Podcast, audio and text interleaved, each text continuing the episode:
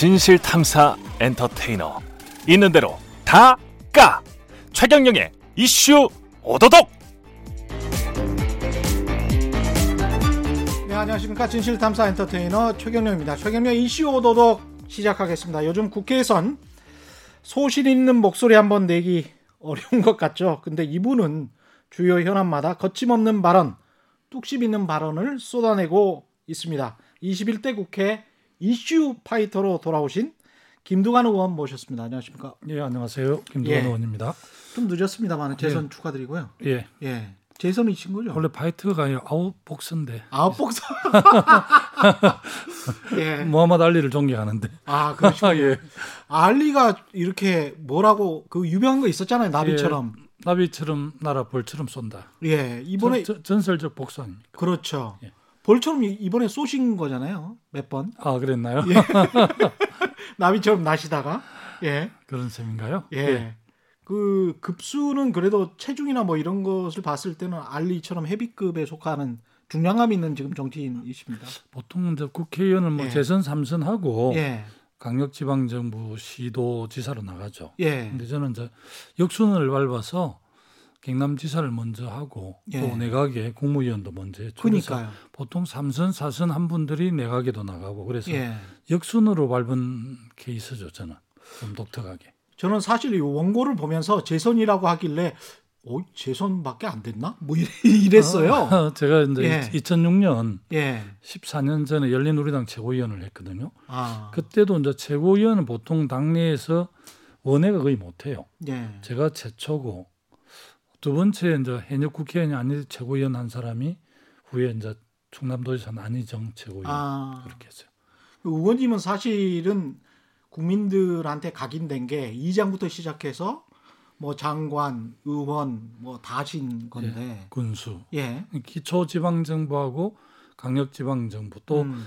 기초 강력 지방정부를 도와주고 지원해주는 부처가 참여정부의 행정자치부 장관이거든요. 예. 그 장관직을 제가 초대로 하면서 지방분권 국가균행발전 또 이런 거 역점적으로 좀 했죠. 욕심도 나시겠어요. 사실은 헌정사에도 그렇고 세계 역사상에도 이장부터 만약에 시작해서 대통령까지 오른 사람 있으면 나와보라 그래. 뭐 이- 만약에 이제 이런 욕심이 생길 것 같습니다. 한참 남았지만. 예. 저보고 예. 많은 분들께서 이제 뭐 시골 이장 출신이 군수도 하고 음. 또 장관도 도지사도 하고 예. 국회의원도 했으니까 예. 이제 집에 가서 좀 쉬어라 이렇게 하면 좋은데 예. 만나는 분들마다 끝까지 한번 해보라 그래요. 아. 끝까지가 뭔지 잘 모르겠는데 그래서 좀 고민되기도 하고요. 예. 준비를 많이 해야 하나 이런 예. 생각도 들기도 하죠. 지금 보니까 벌써 준비를 하고 계시는 것 같아요. 아 예. 그렇습니까? 예. 저는 절대 안- 절대 저- 부인은 안 하시기 때문에. 저는 안 한 것 같은데 예. 주변에서 한다고 하면 그게 하는 걸로 봐야죠. 예, 열심히 준비를 하시는 것 같고요. 요즘 이제 현안을 좀 들어가 보면 예.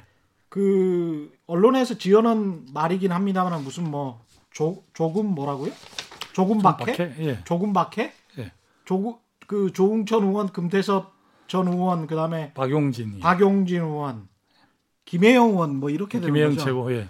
조금 박해가 조금밖에 안 했는데 굉장히 좀 박해를 많이 당하는 것 같다. 뭐 이런 뉘앙스로 지금 언론이 계속 쓰고 있지 않습니까? 우리 김혜영 최고위원은 이제 이번 총선에서 낙선을 냈지만 예, 8월까지 최고위원 임기인데요. 예, 어, 임기 마칠 때까지 최고위원회에서 자기 목소리를 확실하게 낼 것 같아요. 음, 어, 그러지만 뭐 박해는 없습니다. 박해는 없어. 예, 얼마든지 자기 발언할 수 있고요. 예, 또뭐 우리 더불어민주당이 이제 워낙 177명이고 예, 워낙 국회의원도 많고 하니까 다양한 목소리 나올 거예요. 앞으로도. 그렇죠. 네, 예. 그걸 또 이제 당 지도부에서 잘 조율도 하고 음, 또뭐 반대 목소리도 좀 수용해서 또 당의 정책에 반영하기도 하고 이렇게 살아있는 그런 정당으로 더 거듭날 수 있다고 저는 생각을 합니다. 금태섭 징계건 같은 경우도 안에서는 그렇게 큰 논란이 안 됩니까? 보통 음, 뭐 특별하게 크게 논란이 안 되는 건 이제 당은 당규에 어, 이별을 했다는 겁니다. 그래서 예. 이제 당에서 사실은 이제 그 선출직 공직자가 가장 크게 심판받는 것은 선거를 통해서 그렇죠. 받는 거거든요. 그래서 예. 이미 우리 당 지역위원회 갱선에 탈락했기 음. 때문에 정치적 책임을 정, 진 건데 그래서 당에서 아마 중징계를 하려다가 가장 가벼운 경고를 했는데 어, 그것도 또 일반 국민들 눈높이 좀안 맞는지 음. 어, 국민들께서 문제 제기를 했고 음. 본인도 지금 재심을 청구했는데요. 예. 뭐 당에서 여러 가지 입장들을 내지만 윤리 심판원에서 음. 또 법률 전문가들의 판단을 문제로 저희들이 뭐라 하긴 뭐 한데 음. 아마 정치 선출직이 어, 금태섭 상당히 활동을 잘한 국회의원이었잖아요. 예. 그럼 보통 재선하기가 쉬운데 음. 당내 경선에서 그런 문제 때문에 어, 떨어졌으니까. 탈락을 해서 많이 예. 좀 그런 점에 대해서 많이 아쉬워하기도 했죠. 음.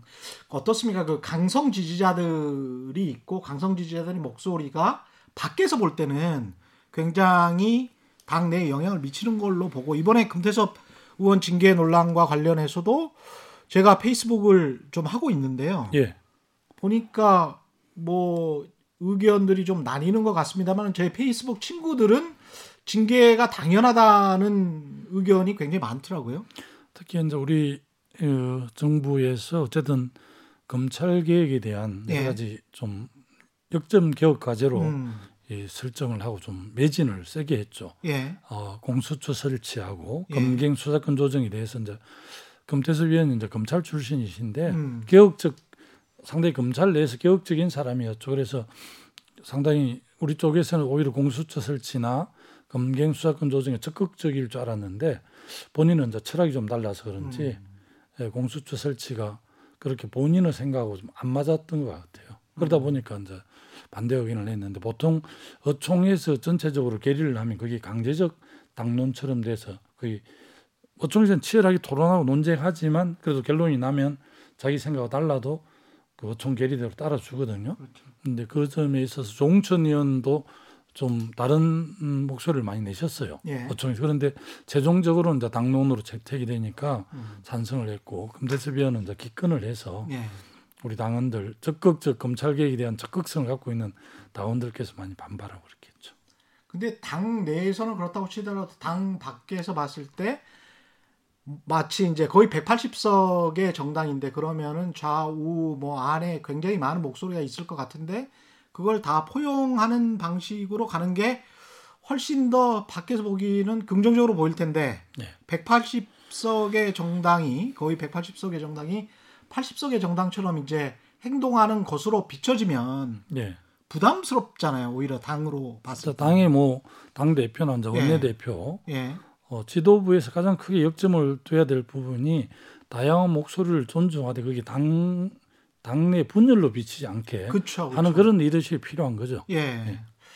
알겠습니다. 그 우리 예찬 대표께서 그런 예. 점에서 굉장히 리더십을 발휘했다고 봅니다. 저는. 정의연 윤미현 그 정의연 논란이라고 하기도 뭐하고 윤미향 의원 논란에 관해서는 그래도 명확하게 목소리를 내신 편이잖아요. 어 그럼요. 예. 저는 이제 윤미향 의원에 대해서 개인을 굉장히 옹호한 것처럼 대해서 오해를 하는 국민들이 꽤 많고 그 조선일보에서 또, 이렇게 어, 저, 썼더라고요. 저한테 또 예. 전화도 오고 예. 또제 지지자들은 김도환이 굉장히 좀 어, 겸손하고 점잖은 것 때문에 좀 지지를 했는데 이번에 보니까 파이트를 하면서 예. 뭐 지지를 처리는 안 하겠지만 예. 굉장히 염려가 된다 이런 말씀들을 많이 하시는데 예. 저는 윤미향 개인에 대한 엄호라기보다는 음. 이제 그 정신대 대책 협의회 그리고 정의기억연대가 우리가 정부도 못한 소위 일본군 성노예 문제를 국제 평화 인권 여성 운동으로 이렇게 끌어올린 그런 점들에 대해서 저는 그 패배해서는 안 된다 이런 입장이었거든요. 그렇죠. 그 예. 개인에 대한 입장 물론 윤미향 본인도 해명을 했고 지금 검찰에 조사 중이기 때문에 해단을 내서 뭐라고 말씀드릴 수는 없지만 음. 그 검찰 조사에서 문제가 되는 부분은 어, 윤미향 씨가 책임지면 되고 언론이 또 과도하게 막 공개한 부분도 있거든요. 음. 뭐 안성 쉼터와 관련해서 예, 예. 굉장히 뭐 많은 양의 보도를 했는데 음. 또 사실이 아닌 것들이 많이 있더라고요. 그렇죠. 그런 점들은 또 언론에서 좀 그 자숙해야 되지 않을까 저는 예. 그런 생각도 해봤습니다. 어떻게 보면 이런 생각도 듭니다. 근데 이런 상황에서 약간 좀 불리하잖아요. 횡령이 나올 수도 있고 예, 왜냐하면 이제까지 비영리 시민 단체에 이제까지 회계를 한 것들을 보면 뭐 나올 가능성도 있죠. 왜냐하면 증빙서를 못 넣으면 못 내면 대법원 판례상 뭐 횡령으로 간주를 한다고 하더라고요. 사실 예. 우리나라 이제 시민단체 예. 좀 보수적인 뭐 시민사회단체든 진보적인 시민사회단체든 회계가 좀 투명하지 않았어요 그렇죠. 지금까지. 예, 그래서 이번 윤미향 어, 원 건을 계기로 해서 또 시민사회 단체를 하- 할지라도 음. 좀 회계는 철저하게 투명하게 해야 될 것 같고요. 그 부분은 그 어, 부분이고. 어, 오늘 대통령께서 예. 시민사회 단체 그런 점들 지적했고 음. 또 이용수 할머니를 존중하고 정의기억연대 그런 역할에 대해서는 우리 인정해야 된다 이런 입장으로 정리를 해서 음. 아까 뭐 그 수석 수보회의 수석 음. 보좌관회의에서 대통령께서 말씀하신 것 같아요 오늘 오전에 정확하게를 보지는 못했는데 이런 일이 발생할 때마다 일종의 이제 언론이 프레임을 걸지 않습니까? 예 그러면서 이제 들어와 들어와 그러면서 이제 지지한 지지하는 게 아니고 지금 말씀하신 것처럼 좀 구분해서 설명을 했다고 하더라도 어저 사람이 저 사람을 지지하고 옹호하는데 그러면 앞으로 있을 범죄적 사실이 만약에 발각되면 그것도 옹호하는 거야 뭐 이런 식으로 이야기를 하잖아요. 특히 옹호- 조선일보 옹호할 수 없죠 예. 뭐 범죄적 사실이 드러나면 그 부분에 대해서는 본인이 책임져야 될 문제고 음, 특히 이제 우리 이 평화의 소녀상이라든지 음. 일본군 성노 위안부 문제가 사실 한일 간의 첨예한 문제지 않습니까? 그렇죠. 역사 청산이 딱 잘 되었으면 음, 가깝고도 가까운 나라가 될 건데 일본과 우리 관계는 36년 일제 강점기 때문에 예. 식민 지배 때문에 가깝지만 먼 나라가 되어 있잖아요. 사실은 일본이나 중국 이웃 나라다 우리가 설린 우호적으로 잘 지내는 게 좋은데 음. 여러 역사적인 그런 경험도 있고 해서 그렇게 쉽지가 않아요. 그래서 정말 미래를 위해서는 그렇게 나아가야 되지만 과거가 제대로 역사가 정확하게 정리되지 않고 미래로 갈 수가 없는 거거든요. 예. 그런 측면에서 정의기억연대 역할에 대해서는 저는 굉장히 존중하는 입장이었고 그래서 이제 그런 입장을 했는데 특히 이제 이 부분을 가지고 제가 볼 때는 뭐 본질이다 아니다 이렇게 말씀드릴 수는 없지만 비본질이다 이렇게 말씀드릴 수 없지만 이 문제를 과도하게 해석하고 공격함으로 해서 예. 일본의 뭐 산케이 신문이라든지 극우 유튜브에서 뭐 굉장하게 이제 그 수요 집회도 안 해야 된다. 또 평화 소- 소녀상도 다 없애야 된다. 이런 주장까지 하는데 빌미를 주는 게 우리 쪽 언론을 기초로 해서 이제 더이 학대 재생 한국 언론을 기초로 해서 예, 예. 어, 학대 재생 상승을 하고 있어. 이런 점들이 굉장히 좀 염려가 되더라고요. 음, 언론의 프레임과 관련해서 또 이런 프레임도 있습니다. 지금 거의 뭐 중진 재선이지만 중진 의원이시고 잠룡의 한 분으로 이제 여겨지고 있으니까요. 이런 거 있어요. 박근혜 전 대통령에 관련된 일종의 이제 좋은 프레임이죠. 사람들에게 어떻게 생각하는 틀을 제공을 했냐면 과묵하고 신중한 정치인, 예. 그래서 믿음을 주는 정치인 이렇게 이야기를 했거든요. 근데 나중에 보니까 잘 몰라서 말을 안 했던 거잖아요. 아니 이렇게 음. 나중에 보니까 나중에 보니까 이게 이게 드러나는 거잖아요. 박근혜 대통령은 예.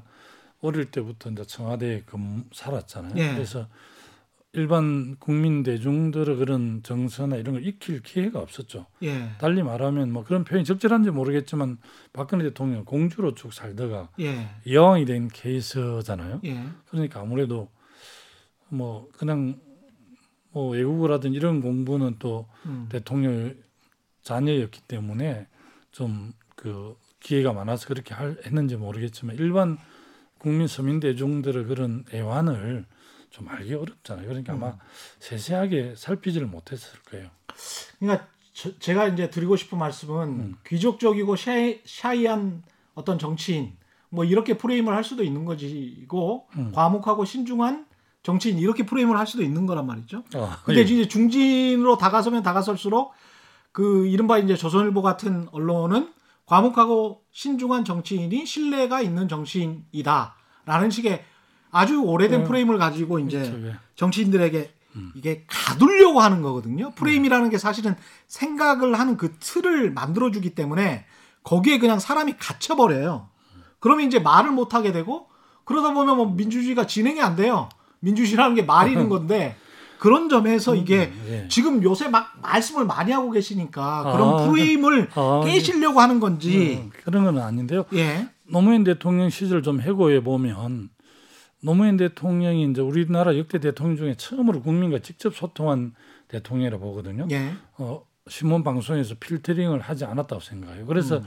그렇기 때문에 가끔 가다가 이제 말 때문에 논란도 되고 했는데 과거에 군사 독재 시절에 전두환 대통령, 오태호 대통령이나 박정희 대통령 같은 경우에 상당히 거치게 말했을 수도 있는데 그게 전혀 그렇게 우아하게 또 진중하게 나오는 것은 다 신문 방송에도 필터링해서 나오기 때문에 그렇거든요 그렇죠. 그래서 예. 직접 이렇게 이제 국민 속으로 들어온 소통한 대통령이었는데 그게 음. 저 대통령 그 건의주의라 할까 음. 건의 이런 문화 건의주의 문화를 바꿨죠. 예. 건의는 존중해야 되지만 예. 민주주의에서 건의주의는 좀 이제 우리가 없어져야 될 뭐 간섭이랄까 이런 거지 않습니까? 겉과 속이 똑같고 이미지와 실체가 좀 똑같아야 되는데 사실은 박정희 전 대통령이 골프 치는 모습을 실제 동영상으로 보신 분들이 한국에 얼마나 계실지는 모르겠지만 저 같은 경우는 다 봤거든요. 아 그랬으면 저는 한번 못 보셨죠? 못 봤습니다. 예, 그 굉장히 귀한 영상인데 다 봐서 그걸 가지고 이제 당시에 그 CIA 아주 유명한 나중에 그 미국 대사로 온 사람이 있습니다. 예. 그 사람이 당시에 옆에 있는 사람, 옆에 있는 강요들이죠. 예.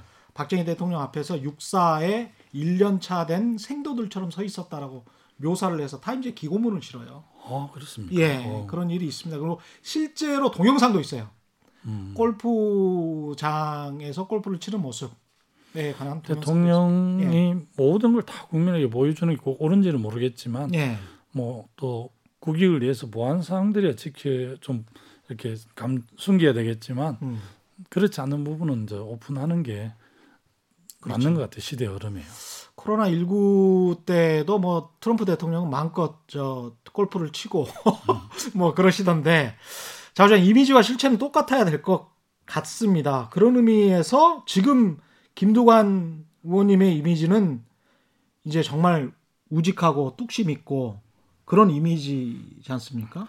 뭐저 김두관 장점이 뭐냐 예. 누가 이렇게 분석을 해주는데 음, 한다 뚝심이 그래도 김두관 의원의 장점이다 이렇게 이야기를 하시더라고 누가 예. 그래서 왜 그러냐 하니까 사실은 이제 우리 한국 사회에서 선거에서 예, 떨어지면 참 힘들잖아요. 그렇죠. 근데 제가 이제 도지사도 세 번째 만에 되고 음, 국회의원 다섯 번째 만에 됐거든요. 예, 그리고 또 지역구도 아는 사람 하나 없는 저 김포에서 하다가 또 아는 사람 하나도 없는 양산의 당의 요청에 의해서 제가 결심하게 됐잖아요. 제가 이제 아, 장점이 별 많지 않은데 예, 그리고 다른 사람들보다 좀 강점 장점이 있다면 당이 어려울 때 요청하면 저는 가감하게 몸을 던지는 그런 좀 장점이 있거든요. 원래 고향은 어디세요? 경남 남해입니다. 남해 어, 예, 뭐 경남- 양산이랑은 전혀 상관이 없군요. 예, 경상남도에서 가장 서쪽에 제 고향이 남해고 가장 예. 동쪽이 양산이거든요.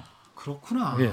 남해는 저- 제가 전라남도 요수인데요. 바로 보여요. 예. 바로 앞에서 배 타고 그냥 제가 10 서울. 서울을 예. 1976년도에 예, 고등학교 2학년 겨울방학 때 육지를 육지 땅을 처음 밟아봤는데 예, 여수로 배를 타고 건너가서 예. 전라선을 타고 영등포로 왔어요. 아, 거기 그러셨구나. 내가 서울을 온 처음입니다. 예. 고등학교 2학년 때 육지 땅을 처음 밟아. 저는 할머니 묘소에서 이렇게 보면 남해가 바로 앞에 있어요. 예, 예, 요수와 남해는 정말 가깝거든요. 우리 남해에서 예. 여수에 학교를 많이 다닙니다. 예, 이번에 당선된 주철현 검사장 또 김혜재 의원 두 분다 음, 바로 우리 맞은편에 같이 보고 있고 음. 국회 부의장 하다가 이제 나오, 나오신 주성룡 국회 부의장도 제 군수할 때 여수시장을 해서 아, 자주 이렇게 보고 있는데 여수 강양 하고 순천 음. 남해 하동 사천이 맞습니다. 해서 이렇게 같이 환경행정협의회도 하고 그렇게 예. 하고 있습니다. 지금 정치 이력을 보면 그래도 가장 라이벌이라고 할 수 있는 사람은 홍준표 전 대표. 경남도민들은 그렇게 생각해 주시죠.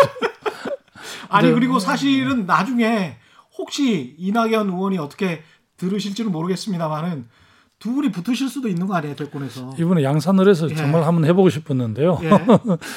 황교안 대표하고 음. 김형오 공관위원장이 예. 안 주셨어요. 예. 그래서 사실은 저 양산을에 갔는데 홍준표 그 대표께서 오시는 걸로 해서 그냥 양산을이 hot place가 됐어요. 어. 낙동강 전선은 일부이기도 하고 예. 또 문재인 대통령 사저가 있다 보니까 언론이 굉장히 상징성을 부여했고 음. 나이는 저보다 연배신데 제 후임 도지사예요. 아. 그리고 제 전임 도지사는 김태호 지사인데 음. 경남 땅이 좀 뭐 지리산도 있고 가야산이 있어가 기가 세서 그런지 예. 거창 함양 산청 합전에 가서 무소속으로 김태호 제 전임 지사도 되고 음. 저는 또 김포에 양산 가서 또 당선되고 음. 홍준표 지사는 그 밀양 창녕 하마 어른 지역구에서 대구 수성 올라갔는데 예. 또 그래 경남도지사 세 사람이 다 어떻게 이번 21대 총리 다 살아 잘 되셨네요. 살아남았어요. 이상하게 한번 봐야 될 것 같은데. 아니 근데 경남 양산이 전혀 뭐 지인도 없고 아는 사람 아무도 없는데 거기다가 그래도 경상도인데 아무래도 지역 감정이 좀 덜한 경상남도기는 하지만 예. 되기가 쉽지는 않았을 것 같은데요. 어. 어... 떻게 그렇게 매번 이기십니까? 김포도 그렇고 양산도 제가 그렇고. 이제 총선을 88년에 예. 민중의당으로 농민회 활동할 때 한번 당에 음. 결심을 한번 했는데요. 그리고 연속 네 번 떨어지고 음. 이제 20대 2016년 20대 처음 되고 이번에 이제 두 번째 됐는데요. 예. 제가 이제 공직 선거만 11번을 했어요. 군수는 두 번 쉽게 되고 도지사는 세 번 만에 되고 음. 국회의원은 다섯 번째, 여섯 번째 됐어요. 그래서 아직도 11전 그렇구나. 5승 6패입니다. 야. 근데 네이버에는 당선된 다섯 개만 서비스를 하니까 예. 요즘 제 명함을 받아간 사람이 예. 그 아마 검색을 해보는가 봐요. 예. 딱 당선만 톡 되니. 야, 아니 그러니까 굉장히- 영광의 자리만 있으셨던 것 같은데 그러니까 그 동안에 그러면은 낙선의 기간 동안에 네. 대체로 뭐 하시는 겁니까? 낙선한 상태에 있었을 때 노무현 대통령 이제 행정자치부 장관으로 아, 임명해 주셨고 또 예. 노무현 대통령 정무특별보좌관도 했어요. 그래서 음. 제가 이제 2002년에 그 노무현 후보 경남 선대 본부장을 했거든요. 아, 그때 부산 선대 본부장을 지금 대통령께서 하셨어요. 예. 그래서 이제 문재인 부산 본부장은 이제 민정수석으로 올라오시고 음. 경남 본부장을 했던 김동완은 행정자치부 장관으로 예. 올라왔어요. 그런 인연이 있어요. 예.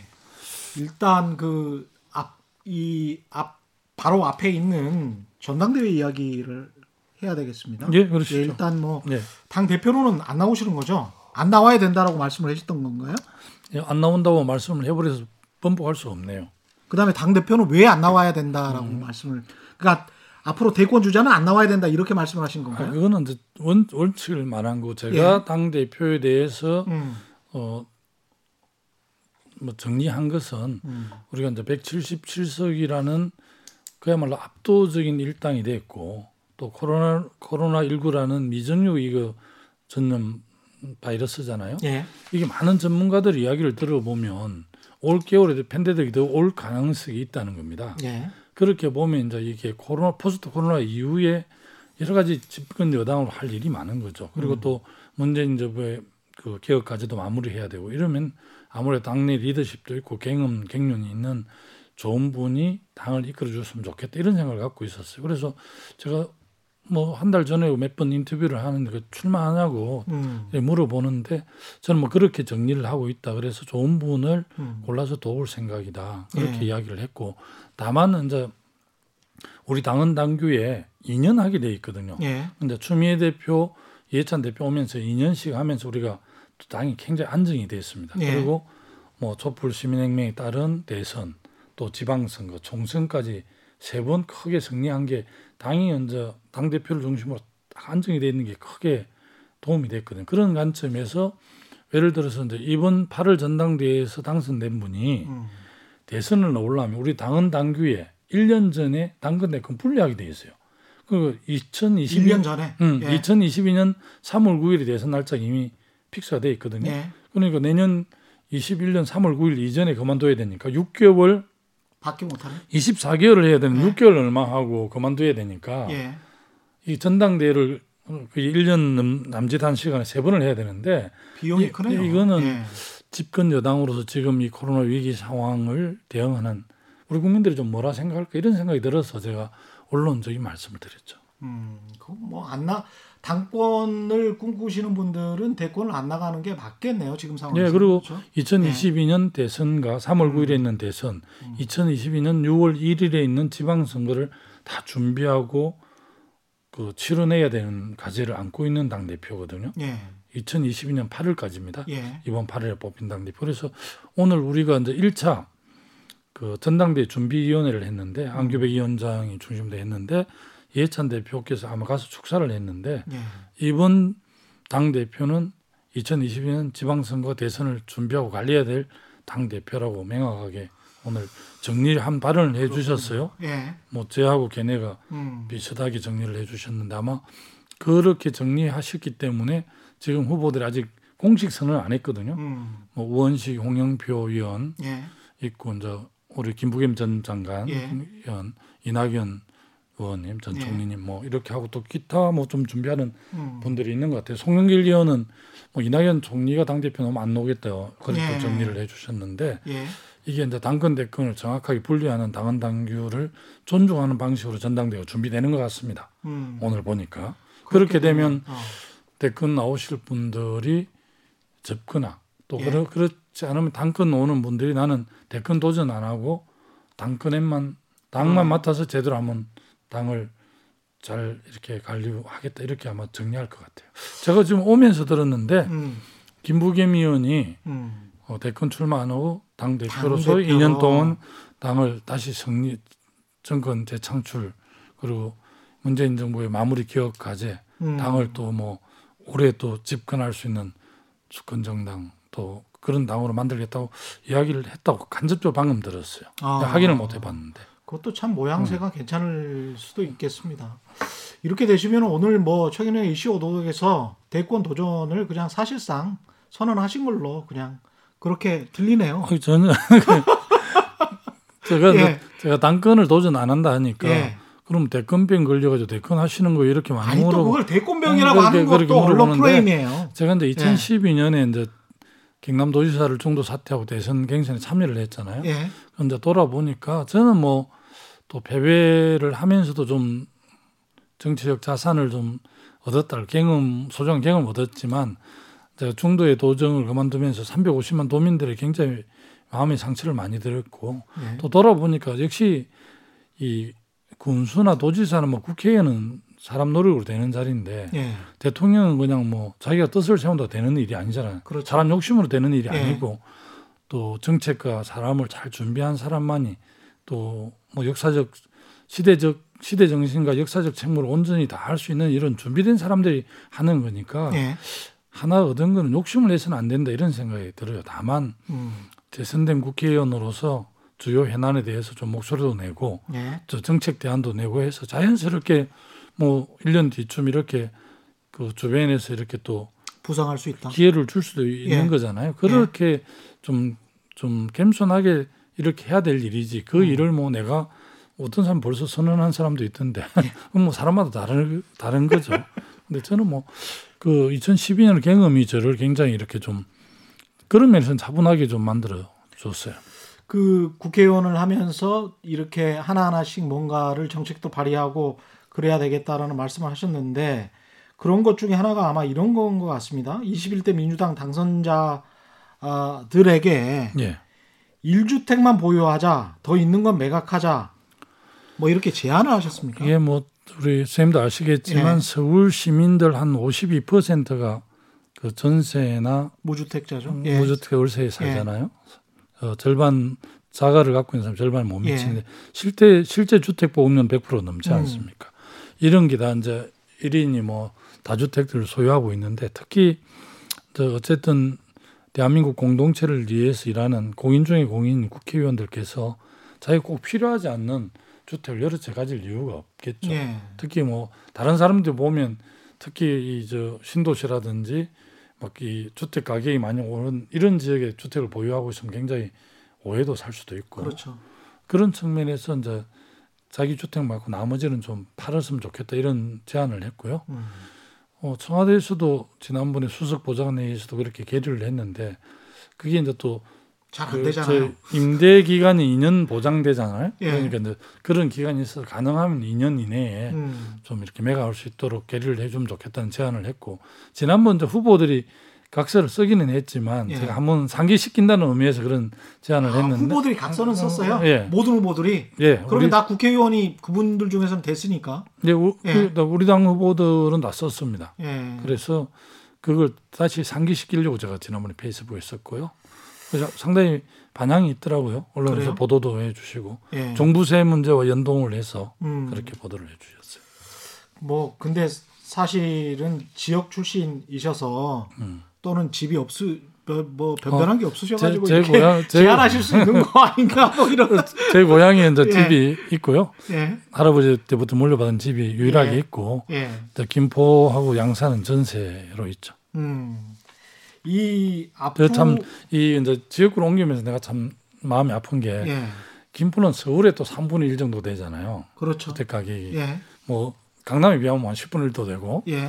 근데 양산은 또 김포에 비해서 또 한 2분의 1, 3분의 1 이렇게 되는 거예요. 그래서 아, 참 그 제가 국가 균형의 발전에 대한 관심을 무척 갖고 있는데 음. 그런 것만 보더라도 이 대한민국의 이 수도권과 비수도권의 균형 발전 예. 예, 그렇게 중요하다고 저는 몸으로 좀 체감해 보더라고요. 그러니까 직장을 많이 음. 그 지역에 만들어야 되는데 또 수도권이 또 효율적으로 사람들이 몰리는 곳이긴 해서 참 그걸 어떻게 풀어야 되나 우리 참여정부의 예. 노무현 대통령이 그렇게 이제 균형 발전에 예.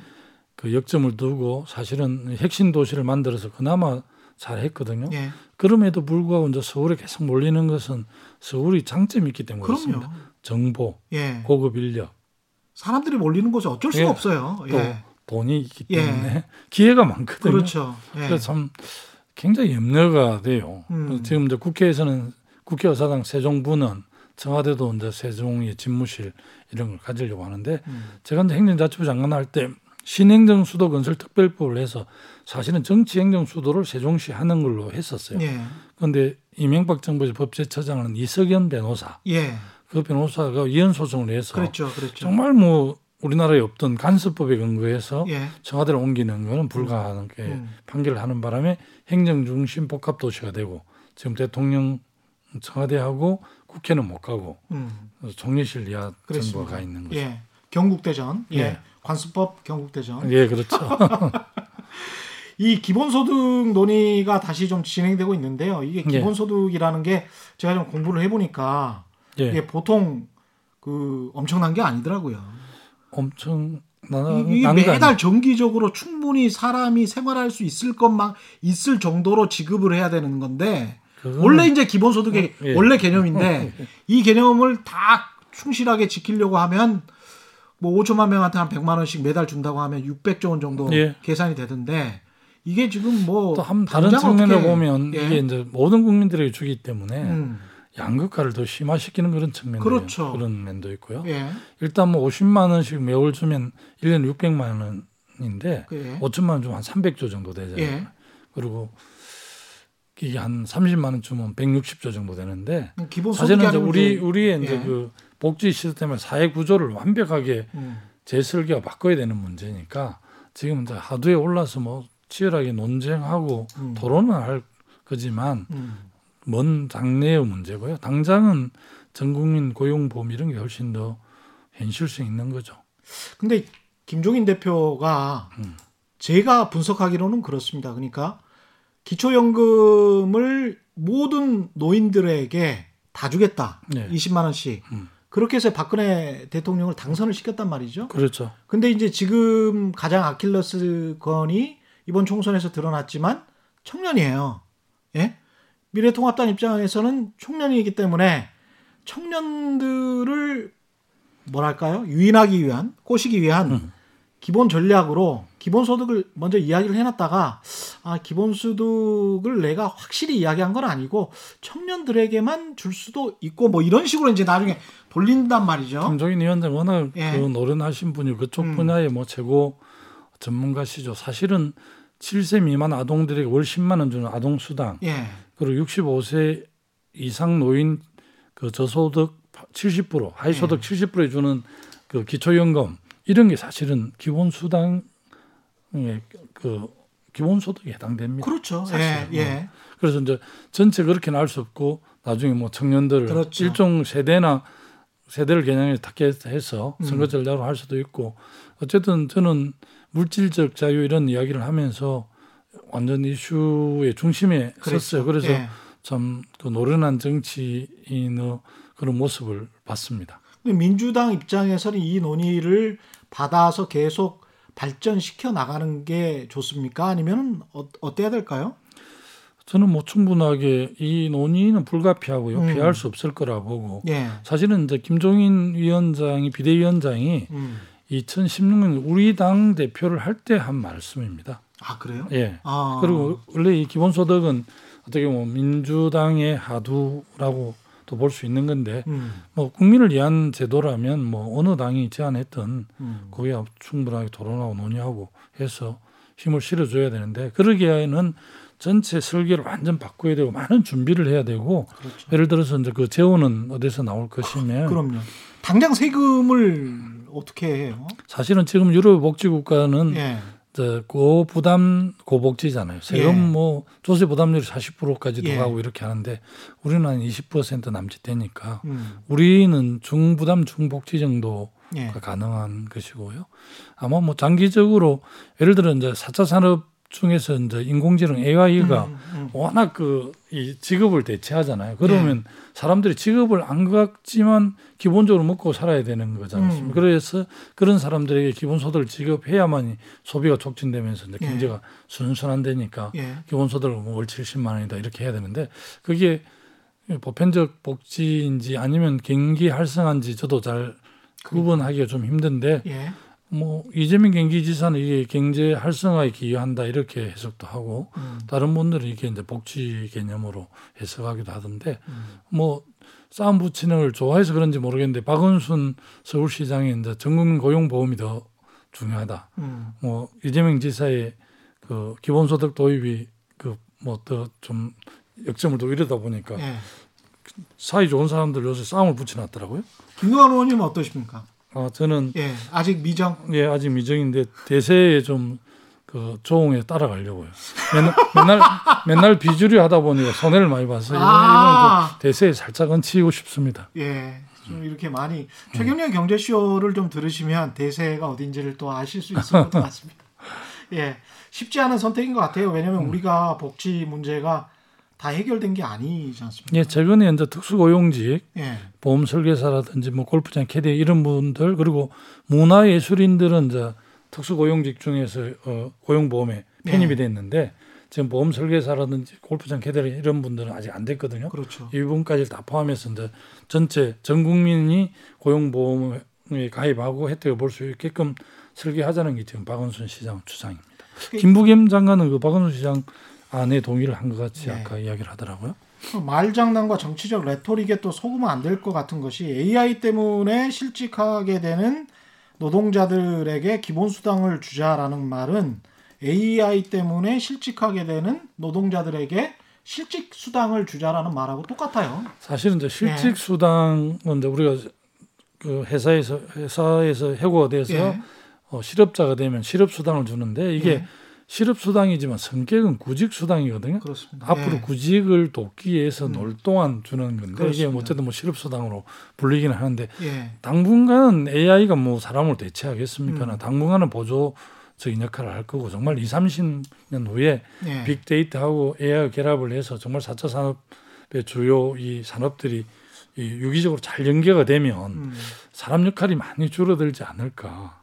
그럼 직업은 없지만 천부 인권이 있는데 태어나서 그럼 뭐 직업이 없다고 그렇죠. 사망하라 할 수도 없잖아요. 그렇습니다. 예. 그러니까 이제 그런 것까지 대비를 해서 준비를 해야 되는 거죠. 예, 기본소득의 개념이 너무 그 정치적 프로파간다가 되고 네, 안 정치적. 레토릭으로만 치우치어 치우치게 되면 국민들이 나중에 선택을 할 때 그런 거에 그냥 포퓰리즘에 넘어가 버릴 수가 있거든요. 아시다시피 예. 이제 스위스에서 기본소득 문제와 관련해서 이제 국민투표를 했는데 네. 일단은 부결을 했는데 음. 우리 돈은 월 300만 원 정도인가 기본소득 예. 그랬는데 스위스는 뭐 기본 기본적으로 거의 대부분 국민들이 500뭐 만 원, 천만 원 정도 받기 때문에 그렇습니다. 그게 별 그렇게 중요하지 않았다고 들었고요. 예. 핀란드에서도 이제 이 해석을 다 달리 하는데 음. 핀란드에서 이제 2천 명 정도 실험을 했다는 거 아닙니까? 음. 기본소득을 주니까 취업이 늘어났는지 뭐 예. 이런 걸 했는데 그것도 뭐 저 기본소득 공부하시는 분들이 다 학자들이 두 분이나 내 전화를 해보니까 다 다르더라고요. 예. 어, 핀란드 어, 그 기본소득 실험이 어떤 면에 이렇게 긍정적이었다고 해석하는 분 학자도 있고 예. 그냥 실패로 딱 단정하는 학자도 있는데 예. 어쨌든 여러 가지 환경 변화와 관련해서 기본소득에 대한 그 연구는 많이 하시는 것 같아요. 예. 스위스 핀란드 이야기 많이 하시는데 일단은 국민 뭐 인구수 뭐 이런 것들도 다 고려를 해봐야 될 것 같고요. 예, 그렇죠. 대북 전단 대북 비라 관련해서 좀 이게 지금 남북 관계도 좀 아주 안 좋을 것 같고 이번 주말에 무슨 일이 있, 는거 아니냐 뭐 이런 이야기까지 나오고 있는데요. 어떻게 보십니까? 이거? 어, 4.27 판문점 예. 선언의 약속인데 그 약속은 사실은 어, 우리 정부나 북측도 사실은 지켜야 되는 거잖아요. 예. 근데 그 어쨌든 북측에서는 이제 우리가 좀 그 대북 전단 살포 탈북자들 하는 거가 그4.27 판문점 선언에 위배된다 이런 생각을 북측이 하는 것 같아요. 어. 그래서 김여정 그 부부장이 이제 강경하게 실제 부부장이지만 뭐 대남 문제를 총괄하는 것 같고요. 특히 이제 백두혈통의 로얄 패밀리니까 음. 굉장한 그 그, 그 발언에 대한 무게가 있는 것 같아요. 예. 북한에서는 뭐 김정은 위원장만 지시 이런 용어를 쓴다네요. 음. 근데 이제 저 김여정 그 발언에 대해서 지시라는 걸 지시라는 이름으로 지시를 했고 그러니까 이제 평양에서 군중 집회를 하더라고요. 보니까. 예. 그래서 상당히 어쨌든 오늘 12시부로 전면 완전 그 중단됐죠? 끊- 예. 끊겨버렸잖아요. 근데 이 국제 관계라는 게뭐 그 합의했다가 파기했다가 뭐 오고 가면서 하잖아요. 그 참 영원한 적도 영원 아무도 없듯이 그렇게 하는 건데 그 어떻게 보면 그 판문점 선언을 제대로 좀 이행하게 하, 하기 위한 또 나름대로 전략일 수도 있겠다 이런 생각을 좀 들더라고요. 음. 특히 뭐 통합미래당에서는 저자세다 이러는데 북한하고 우리하고는 뭐 국력이 워낙 차이 나가지고 어떻게 보면 이런 말이 적절한지 모르겠지만 북한은 우리가 잘 관리하고 있잖아요. 예. 그게 뭐 남북 문제가 저자세다 고자세 이런 문제는 아닌 거로 나는 이해를 하고 있고 음. 특히 뭐 대북 전단 그 문제와 관련해서 제가 김포에 지금 살고 있는데 예. 김포 파주의 집경 지역 그 주민들은 굉장히 긴장. 긴장합니다. 혹시 또 뭐 사격이라도 이렇게 그렇죠. 올까 싶었는데 아무리 뭐 표현의 자유 이런 이야기를 한다 하더라도 그래도 한반도 평화와 국민 주민의 안전을 능가할 수는 없다는 게 제 생각입니다. 그래서 제가 음. 그 점에 대해서 좀 입장을 발표하게 됐는데 이 상당히 긴장이 고조가 되니까 염려가 되네요. 70년 뭐 적대 관계에서 2018년 6월 10일 음. 싱가포르에서 트럼프 김정은 두, 두 사람이 그렇게 했는데 음. 기대가 많이 컸잖아요. 근데 그 이후에 진전이었고 또 트럼프 대통령이 이제 재선을 앞두고 있으니까 모든 뭐 외교 정책을 재선에 이렇게 맞추어서 하는 것 같아요. 그렇죠. 그런 점 때문에 뭐 북한하고 미국이 머리 싸움을 하고 있는지는 모르겠는데 음. 참좀 아쉽습니다. 지금 뭐 미국 입장에서는 북한은 안중에 없을 것 같고요. 좀 국내 사정도 굉장히 안 좋기 때문에.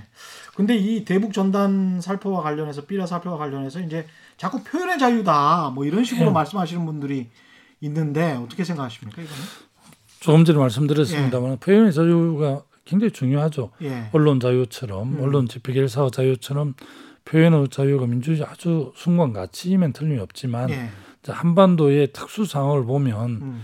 이 비라를 북한에 보내는 게 표현의 자유라는 이름으로 보내지만 그 자체가 한반도 평화에 위협이 되고 특히 뭐 그거는 좀 자체하더라도 접경 지역 주민들에게 대한 이 생命안전 이런 거 연결이 되기 때문에 예.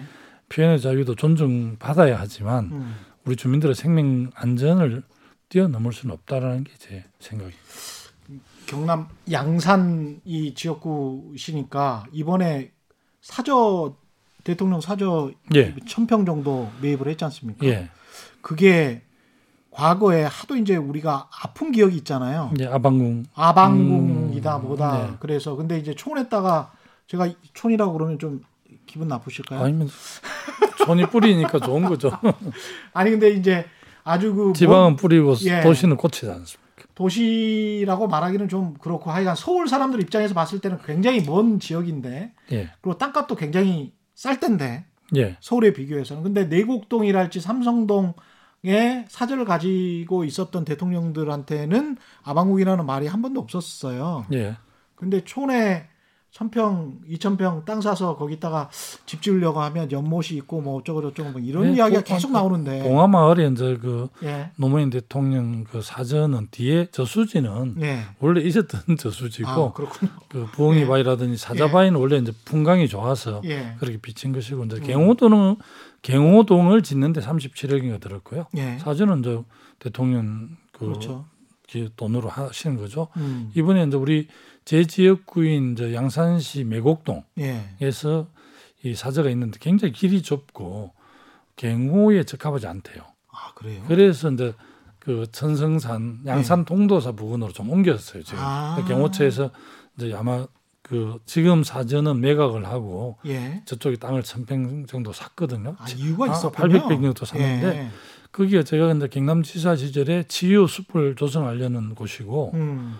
양산 통도사에서 한 10분 거리입니다. 예. 그리고 영축 산을 뒤 하고 아주 그 조용하게 사시기 좋은 곳인데 음. 그 조용하게 사실 수 있을지 모르겠어요. 뭐 대통령 계시면 워낙 우리 분들 걱정스러워서 많이 찾아가고 예.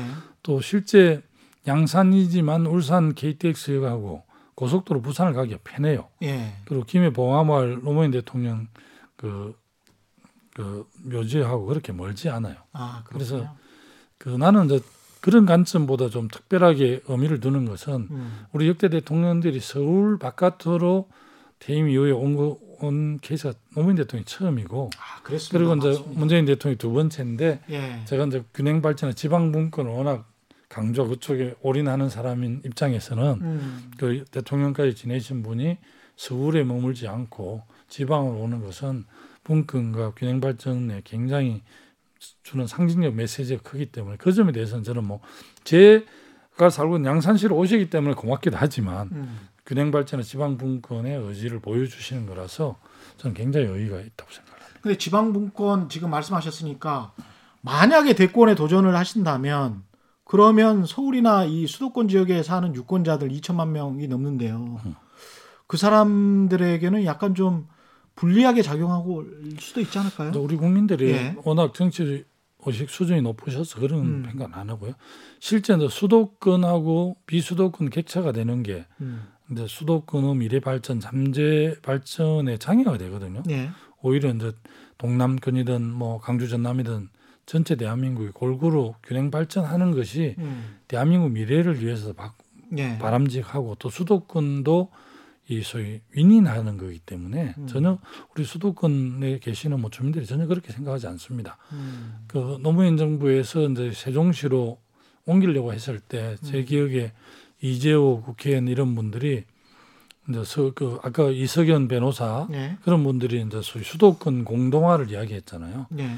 강력하게 균형 발전 정책을 해서 핵심 도시도 만들고 음. 지방으로 기업이 가면 뭐 세제 혜택도 주고 이렇게 해도 예. 서울이 갖는 아까 그 장점 때문에 그렇죠. 사람과 정보 돈이 몰려 있기 때문에 여기가 거대한 벌레홀이잖아요. 음. 이게 마침 그때 한 20년 전 이야기입니다만 완전 수도가 막 망할 것 같이 이야기했지만 전혀 그렇지 않은 게 우리가 이제 수도가 정치, 경제, 행정, 문화 모든 게 중심이 돼야 된다 생각하는데 사실은 서울은 이제 경제 수도고 그렇죠. 부산 같은 경우는 해양특별시, 예. 광주는 뭐 문화, 예. 뭐그 대전 같은 경우는 각 수도, 각 예. 교수도 이렇게 되는 거거든요. 그렇죠. 그래서 예. 이 음. 수도라는 게 꼭 모든 전 분야가 다 서울에 모여 있을 이유가 별로 없어요. 지금 시대가 지- 많이 바뀌었어요. 어. 지역 균형 발전을 생각하셔서 그래서 21대에서도 국토위 쪽을 지망을 하시는 겁니다. 아니요, 저는 예? 그 예산을 예산을 어, 하실 겁니까? 예산은 이제 기획재정위원회 4년을 했는데요. 예. 지금 이번에도 21대도 예. 전반기는 기재위를 음. 선택을 했고요. 음. 특히 이제 부울갱이 국회의원이 예. 40석인데 예. 우리가 7석이 됐거든요. 음. 그 7명이 좀 인원을 해서 예. 어, 다 상임위를 배정을 했습니다. 그래서 저는 기획재정위원회 남아서 음. 다른 상임위에서 올라온 음. 거 예산 기재부에서 예산 좀 못 깎는 역할 그 역할을 제가 하는 걸로 이렇게 좀 역할 규정이 되어 있습니다. 아무래도 좀 크게 보실 수 있는 그런 부- 위, 위원회에 가야 될 거는 같습니다만 민주당은 국토위 지망을 177명 의원 가운데 49명이 지명 저는 뭐 지망을 저는 국토위를 지망 안 했지만 예. 우리 의원들이 다수가 왜- 왜 지원을 해서 왜 이렇습니까? 근데 이제 아무래도 이제 그 국회의원은 국민의 대표성도 있지만 예. 지역. 지역 대표성도 있는데 지역에 워낙 이제 이 SOC 음. 뭐 도로, 철도, 항만 이런 일들이 많기 때문에 예. 그 국토교통부를 뭐 도와주기도 하지만 또 감시도 하는 비판도 하는 이런 국토교통이 있으면 음. 지역 SOC 수건 사업 예산을 확보하는 데 유리하거든요. 그래서 다 그쪽으로 가시. 그래야 그렇군요. 또 재선도 일 잘하는 국회의원 평가도 받고 예. 재선이면 삼선도 되고 삼선 사선도 되고 그러니까 음. 국토교통위는 아주 그. 알짜배기고요. 또 산자위도 그렇고 뭐 정무위 기재위도 그렇고 우리 당 국회의원 한 명을 한 명이 국회 국방위를 지원했다 하더라고요. 음. 근데 국회 국방위원회가 얼마나 중요한데 예. 표를 얻는데 별 도움이 안 된다고 생각하는가 봐요. 접경 지역에 뭐 군인들이 많이 주둔하고 있는 지역구를 둔 국회의원들 음. 또 군의 고위직을 지낸 분들 정도는 국회 국방위를 가려고 하는데 그냥 일반 국회의원은 거의 안 가려고 해요. 예. 근데 이제 이 다선 그래서 이제 중진들을 많이 배치를 합니다. 음. 어, 국회 국방위나 예. 애통위, 애교통상위원회 이런 쪽에. 지금 언제까지 뭐 국회의원을 계속 하실지는 모르겠습니다만 임기 4년을 다 채우실 생각은 아닌 것 같은 어, 느낌이. 기본적으로 채워야 되는 원칙으로 해야죠. 그래서 지금 하여간 이 기간 동안 어떤 일을 하고 싶으십니까? 국회에서는?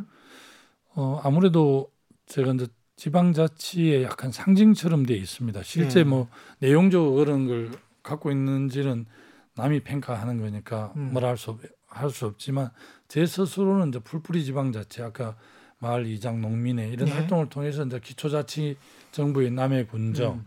또 강력지방정부의 경남도정 기초 강력지방정부를 지원하고 도와주는 도우미 부처인 행정자치부를 했거든요. 예. 그래서 제가 이 10대 국회에서 시장군수구청장 기초강력의회의원들이 국회에서 기자회견 하거나 이런 걸 성명서를 발표하면 과거에는 그냥 그분들이 정론관 지금 소통관인데 네. 그 허가를 받았거든요. 음. 근데 지금은 국회의원이 반드시 배석을 해야 돼요. 음. 그래서 지방 정부가 중앙 정부의 목소리 내는 기자회견장은 제가 단골로 다 예약해드리고 예. 그렇게 하고, 하고 있을 정도이기 때문에 음. 근데 이제 작년에 20대 국회에서 지방 일괄 이양법이라고 해서 국가 사무를 지방 정부로 많이 넘기는 지방 일괄 이양법은 통과가 됐는데 예. 지방자치법 전부 개정안이라고 예를 들면 지금은 도의회 사무처장을 도지사가 임명합니다. 예. 임명권이. 예. 근데 이제 이 전부 개정 안에는 어떻게 돼 있느냐? 음. 지방의회 경상남도 의회 사무처장은 경상남도 의회 의장이 임명하게끔 돼 있고요. 예. 또그 안에는 예를 들면 이제 용인시, 고양시, 수원시, 경남 창원시가 100만이 넘는 도시인데 음. 100만이 넘는 도시는 100만 넘는 도시를 5만 뭐 10만 되는 도시하고 법적 지위를 똑같이 하는 게 옳지 않다 해서 특례시라고 예. 이쪽은 예를 들면 그냥 일반 시로 수원시가 있으면 50층짜리 건물밖에 허가를 못 하는데 음. 특례시가 되면 이제 80층까지 수원시에 직접 경기도와 관계없이 예. 이렇게 받을 수 있는 그 소위 재량을 더 주는 이런 내용을 포함해서 지방자치 조직권 입법권 이런 것들이 많이 들어있는 전부 개정안이 음. 작년에 부결이 됐어요. 예. 그게 이제 예를 들면 이 권한이 지방 정부로 가는데 이제 중앙부처의 환경부나 뭐 국토부나 이런 데 볼 때는 이 권한이 국토부에 있어야 되는데 음. 전부 개정안에 지방 정부 시도로 가거든. 예. 그러니까 중앙에서는 아직 좀 좀 우리가 있는 거죠. 아. 그래서 이제 상임위에서 통과를 안 시킨 부분들이 있어서 아. 지방자치법 전부 개정안이 지금 21대에서 20대 폐기가 돼 버렸어요. 음. 그래서 21대에서 제가 가장 우선적으로 해야 될 부분은 지방자 지방 정부를 확실하게 도와주는 법인 지방자치법 전부 개정안을 제가 대표 발의를 해야 될 생각을 갖고 지금 준비 중인데 다른 의원들이 또 할 수도 있고요. 음. 그래서 그럼 같이 뭐 공동 저 대표 발의도 여럿이 같이 할 수 있으니까 해보려고 합니다. 제가 오늘 계속 딴지를 거는 것 같아가지고 좀 죄송스러운데 지방자치 대의민주주의 이 대의 명분에는 맞는 거는 같은데요. 음, 실제로 일어난 최근의 사건들 보면 뭐 예천군 의회 같은 경우도 그렇고 음, 사실은 조그만한 그 소규모 예. 어, 그 지방자치 있지 않습니까? 기초자치단체라고 하죠. 예, 우리나라 사이즈의 광역자치단체 말고 기초자치단체 그 의원님들까지 그렇게 다 모셔야 되는 건지 그걸 5천만 원씩 들여서 이렇게 지급을 하고 그게 효율적인가 민주적인가 과연 잘 될까? 그리고 앞으로도 그게 토 세력과 뭐 이런 것들 제가 너무 부정적인 취재만 많이 해서 그런 건지도 모르겠지만 그럼에도 불구하고 계속 의문이 생겨요. 예, 지방 정부의 그런 이제 부정적인 걸 그게 그게 이제 역기능이잖아요. 예. 역기능만 보면 지방 의회가 왜 필요하냐 무용론도 예. 주장하고 기초가 왜 필요하냐 그냥 강력해서 임명해서 하면 되지 이런 예. 음, 말씀들을 많이 하시는데 사실은 민주주의 기본 논리를 보면 기초가 더 중요해요. 주민들과 직접 소통이 더 중요한데 음. 예를 들면 우리가 513조 예산인데 예. 이게 국회에서 이 부분을 점검을 해도 사실은 예산이 좀 방만하게 운영된 것도 있거든요. 근데 아. 국회 전체가 드는 비용이 한 4천억에서 한 6천억 정도 좀 사이 듭니다. 음. 그러면 226개 시군구의 한 개 정 기초정부의 예산하고 맞먹는데 예. 이 4천억을 들여서 이 국회의원 300명이 그 행정부 하는 일을 감시하고 점검하는 게. 국민 전체 이익이 있듯이 제가 이제 남의 군수를 한, 한 25년 전에 했는데요. 음. 한 5천만 원도 안 되거든요. 그럴 때 지금은 좀 더 되는지 모르겠는데 10명의 의원이 있어서 1년에 5억이에요. 예. 그리고 이제 의회를 운영한 비용이 한 5억 들어서 한 10억이 되는데 예. 그이 10억을 들여 가지고 한 3천억 예산 중에서 오- 20억 잘못 설계되어 있는 거 짚어내면 본전이고 아, 그렇게 50억 볼수 있네. 50억만 아. 부당 불편 부당한 불에 불급한 걸 지평한 걸 잡아내면 음. 이게 소위 30억을 아, 20억을 세이브하는 거네. 들여 예. 세이브하는 거기 때문에 음. 이게 굉장히 가성비가 높은데도 불구하고 가끔 가다가 이제 군인원들이 해외 연수를 가서 뭐 사고를 친다든지 이런 예. 것들 때문에 예. 지방자치 없애버리라는 이야기를 많이 하는데 예. 모든 선진국은 지방자치가 달제때 이렇게 표현을 해요. 많은 음. 학자들 그런데 예. 그게 이제 약간 맞는 말 같지만 더 엄격히 보면 맞는 게 아니고 기초. 지, 지방자치, 어. 재정분권, 자치 행정, 자치 조직권이 자치분권이 잘 된 나라가 나중에 다 선진국이 됩니다. 선진국은 지방자치가 잘 되는 게 아니고 지방자치가 잘 되고 거기에 축적이 돼서 나중에 다 선진국이 됩니다. 독일, 뭐 유럽의 대부분 나라가 그렇고요. 미국도 좀 이 영역이 다르긴 하죠. 미국도 마찬가지, 일본도 마찬가지고. 지방자치가 잘 된 나라들이 다 나중에 선진국이 되지. 지방자치 없는 선진국이 있을 수 없고 민주주의 기본 논리가 대의제이긴 하지만 대의제의 또 핵심이 기초 의회 이런 거거든요. 그래서 약간 지방자치에 대한 오해들이 많이 있습니다. 그리고 대한민국 이제 중앙 집권정이 굉장히 강한 나라입니다. 음. 전 세계 나라 중에서 OECD 뭐 34개 예. 나라 중에서 중앙 집권도가 가장 높은 나라 우리나라인데 그거는 예. 이제 조선 500년이 아주 중앙 집권적으로 운영을 했고 음. 시골에 헬령 행감을 보낼 때 가족은 다 서울로 인지를 잡아놓고 보냈잖아요. 예. 그럴 정도로 중앙이 다 관리 운영을 했거든요. 그리고 또 어떤 면에서 보면 이제 다른 나라에 비해서 이제 국토는 좁으니까 음. 강력한 중앙 집권이 발동이 됐고 지금도 뭐 그런 영향이 많아서 음. 여전히 이 근한이 중앙이 있다 지방이 있다 논쟁도 하고 그러는데 저는 가능하면 중앙 정부는 국방 외교, 음. 대한민국의 장기 발전 전략 이런 큰 하도를 잡아서 열심히 준비하는 게 맞고 예. 우리 주민들 생활상에 필요한 모든 거는 지방 정부에 주는 게 맞아. 그래 이 근한과 예산을 지방 정- 기초가 있으면 기초 갖고 이 근한이 기초 지방 정 시군구보다는 시도를 갖는 게 전체 국민을 위해서 바람직하다. 이 근한을 경기도나 서울시가 갖는 것보다는 중앙 정부가 갖는 게 그 좋다. 이게 이제 유명한 보충성 원칙이거든요. 음. 근데 보충성 원칙이 좀 철저히 지키져야 되는데 우리는 이제 톱다운 방식으로 그렇죠. 예. 운영됐기 때문에 이게 예. 잘안 바뀝니다. 바텀업으로 이제 나중에 바뀌는 중에 있습니다. 지금. 많이 배웠습니다. 이게 지금 저 편견이 저도 많이 있었던 것 같은데 그 편견도 없어지는 것 같고 장기적으로 봤을 때는 이게 진짜 예. 맞는 것 같습니다. 사실은 지금 코로나 방역에 예. 있어서도 대한민국 의사 간호사들의 대단한 그, 기, 그 실력 음. 그리고 자원봉사자 또 보건복지부나 질본에서 굉장히 큰 역할을 했지만 코로나19 대응도 사실은 지방정부가 굉장히 잘 대응을 했거든요. 예. 그래서 중앙정부 장차관들이 이번 코로나19를 대응한 걸 보면서 지방정부를 다시 봤다고 이야기하고 음. 저는 수년 전에 있던 메르스 사태 때도 보건복지부보다는 박원순 서울시장이 더 잘했다고 평가를 예. 받았거든요. 그래서 이 사실은 산불이 나도 지방정부가 가장 먼저 대응을 아, 하지. 그렇죠, 그렇죠. 예. 그런- 그런 상황이라서 예. 조금만 이렇게 시각을 바꾸면 어. 이제 중앙이 가지 권한과 예산을 갖는 게 중요한 건 중앙이 갖고 음. 그렇지 않는 건 다 지방 정부가 하는 게 훨씬 더 바람직합니다. 그래 거대 담론에만 빠져 있다가 이렇게 실생활 정치 이야기 들어보니까 굉장히 재밌는데요. 예, 실질적인 것도 같고 지금처럼 이제 21대 국회 내내 내내 내내가 될지는 모르겠습니다만 좌우시간 솔직한 목소리를 내주시고 치열하게 정책으로 싸우는 모습 보여주시기를 당부드리겠습니다. 네. 고맙습니다. 감사합니다. 네. 최근의 이슈 도독 단단한 껍질에 쌓여있는 궁금한 이슈를 들고 다음 시간에 다시 찾아뵙겠습니다. 고맙습니다.